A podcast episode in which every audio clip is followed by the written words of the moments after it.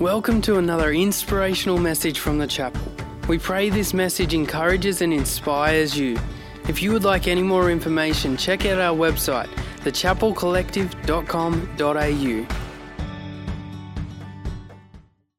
through the book of Isaiah, there's a lot of kind of a, a, monologue that Isaiah is bringing, and or God speaking, Isaiah speaks, and, and then every now and then, kind of a history passage is interjected, and that's what happens in chapter 7 here. So here we go. During the reign of Ahaz, son of Jotham, son of Uzziah, king of Judah, king Rezin of Syria, and King Pekah, wrong place to take a breath, Pekah, son of Remaliah of Israel, marched up to Jerusalem to do battle, but they were unable to prevail against it.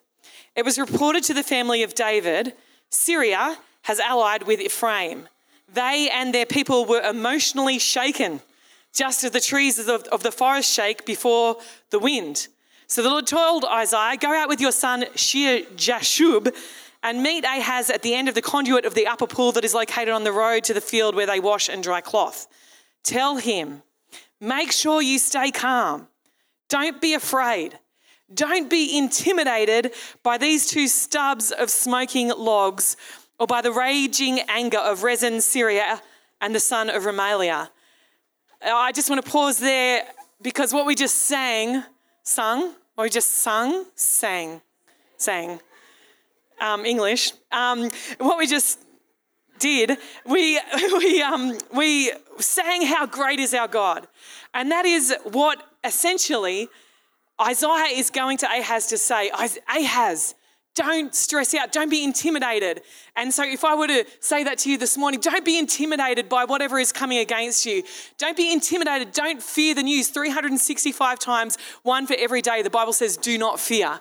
Do not fear. Keep your trust in God. And that is the theme of the book of Isaiah, as we've heard from Phoebe and Mike and others, that, hey, don't trust in yourself. Don't trust in manpower. Trust in God's power.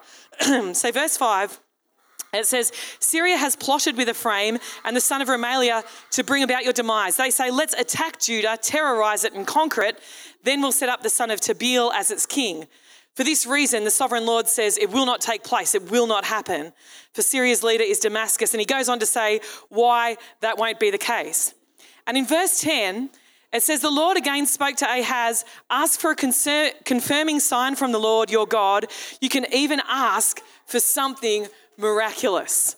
How cool that God would say to um, Ahaz through Isaiah, ask for a sign and, and, and let it be big. Like, do, do a big one. Ask for a big one.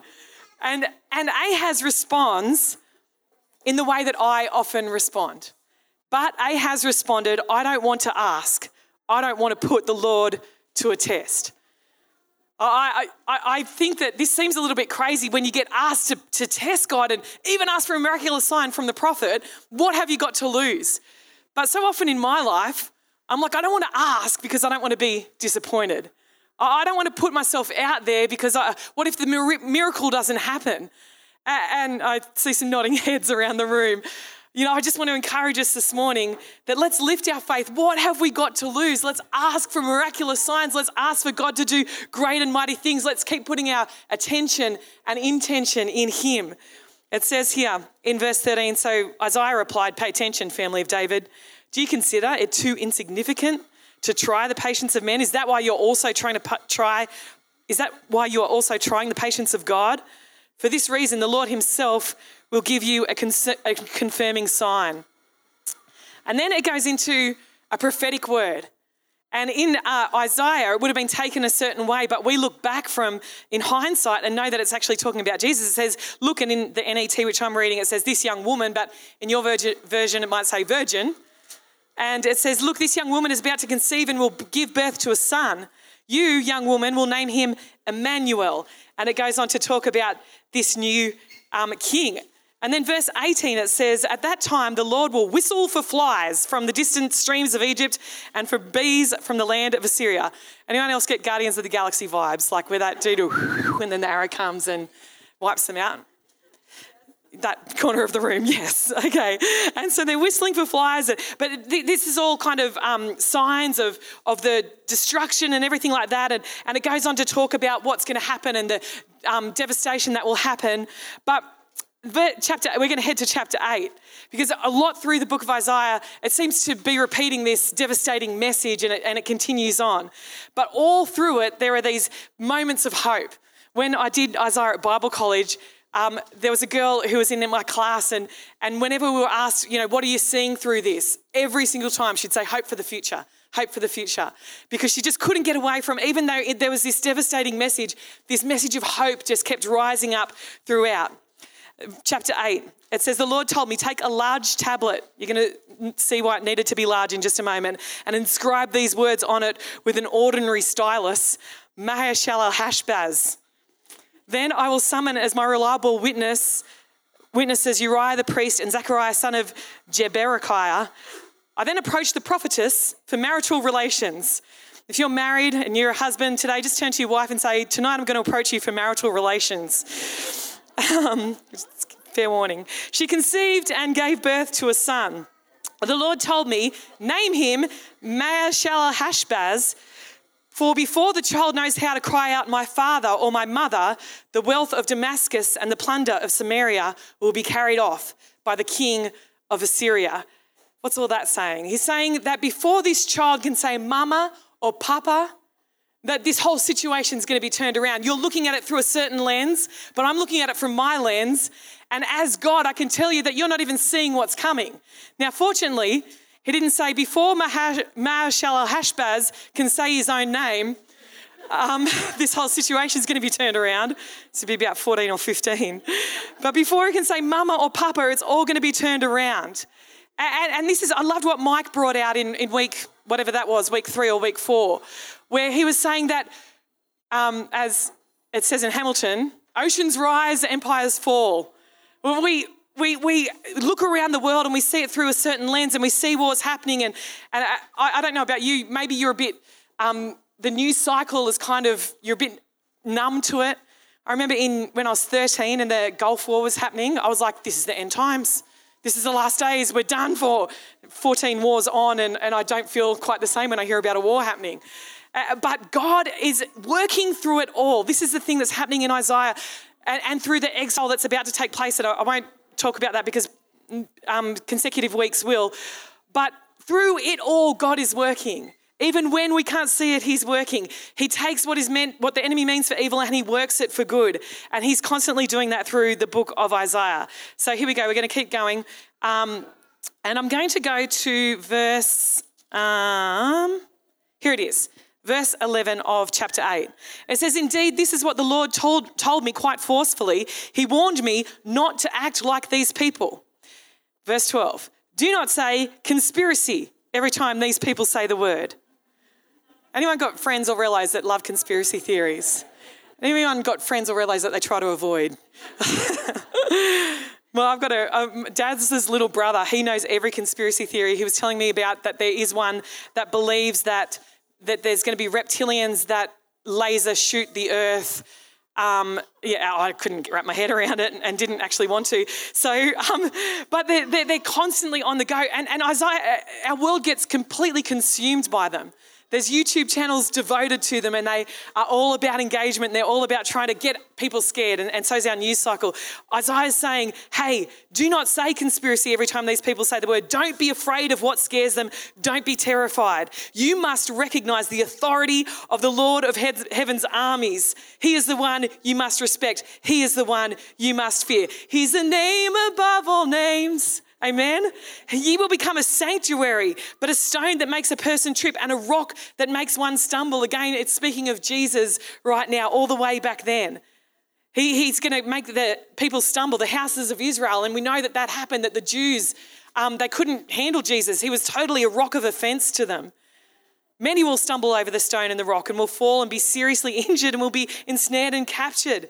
And he continues on. And then Isaiah follows it up. He says, I will wait patiently for the Lord who has rejected the family of Jacob. I will wait for him. So I wonder if this morning we could be those that wait for the Lord in the midst of everything going on around us and all fear and angst, that we would go, God, I know that you've got it. God, and the prophet Zechariah says this He says, if you turn to God and if you put your trust on in Him, who knows, but that God might still save you. Might still save you. We want the God will definitely save you if you turn and put your trust in Him. Um, but the fact is that because of eternity, we know that we win anyway, that this life is not all there is. And I'm not, I'm not asking for an invasion, but I'm saying that, hey, let's get okay with the washing, Sarah, being smelly, so that we could get prepared for persecution if it came. Like, I just, I think about the things I get upset about. that was a great example, but I think about the things that I get upset about, about if people don't look at me the right way and all that kind of thing. I think, Bron, how would you go if you were persecuted? How are you going to stand that? And yet it says here, don't be fearful, don't be terrified. If Australia were to be invaded, don't be fearful, don't be terrified. God has a plan even in the midst of it. Uh, it says, um, I'll continue on because um, I've got to get to chapter 12 in this 15 minutes. That's not right. Uh, okay, I'll just assume that I've got. Oh, that's my whole preach. Okay, I'm stopping there. Okay, right. I don't know what to do. Okay, hang on. Okay, let's go to, let's go to, um, we'll go to chapter 10. No, we'll go to chapter 11. And um, if someone wants to go back and cover 9 and 10, they can. Okay, Isaiah chapter 11. It says this A shoot will grow out of Jesse's root stock, a bud will sprout from his roots. So remembering, Jesse was David's dad. But God's rejected the house of David because the kings that have followed David, they've just stuffed it up, basically. And so he's going back to the root stock. A, a bud will sprout from his roots. And, and get this this is so cool. Verse 2 of chapter 11 the Lord's Spirit will rest on him. This is, in, this is incredible because this is a time where the Spirit came upon people to empower them for a certain task, to get something done, and then the Spirit left again. But this, the promise is that the Spirit will rest on him. And this is part of the progression to Joel that says, In the last days, I will pour out my Spirit on men and women, on young and old, educated, uneducated, all the full gamut. And here's the promise, the only pre exilic promise of the Spirit resting. It says a spirit that gives extraordinary wisdom, a spirit that provides the ability to execute plans, a spirit that produces absolute loyalty to the Lord. Speaking to a people who are apostates, speaking to a people who have rejected the Lord again and again. It says that the Holy Spirit works in us complete loyalty to the Lord. And I'm so grateful for that because I need that kind of active agent in my life. If I'm left to my own devices, I will go my own way. But if, if I have the Holy Spirit, He is willing and working in me to be completely loyal to the Lord. It's like, have your way, God. Okay, do your thing, Holy Spirit. It says, He will take delight in obeying the Lord. He will not judge by mere appearances or make decisions on the basis of hearsay. He will treat the poor fairly and make right decisions for the downtrodden of the earth. And it goes on. Oh, let me hang on, let me go down to verse six. It says, A wolf, now it's going from pneumatology, which is a study of the Holy Spirit, to eschatology, which is a study of the end times. A wolf will reside with a lamb and a leopard will lie down with a young goat.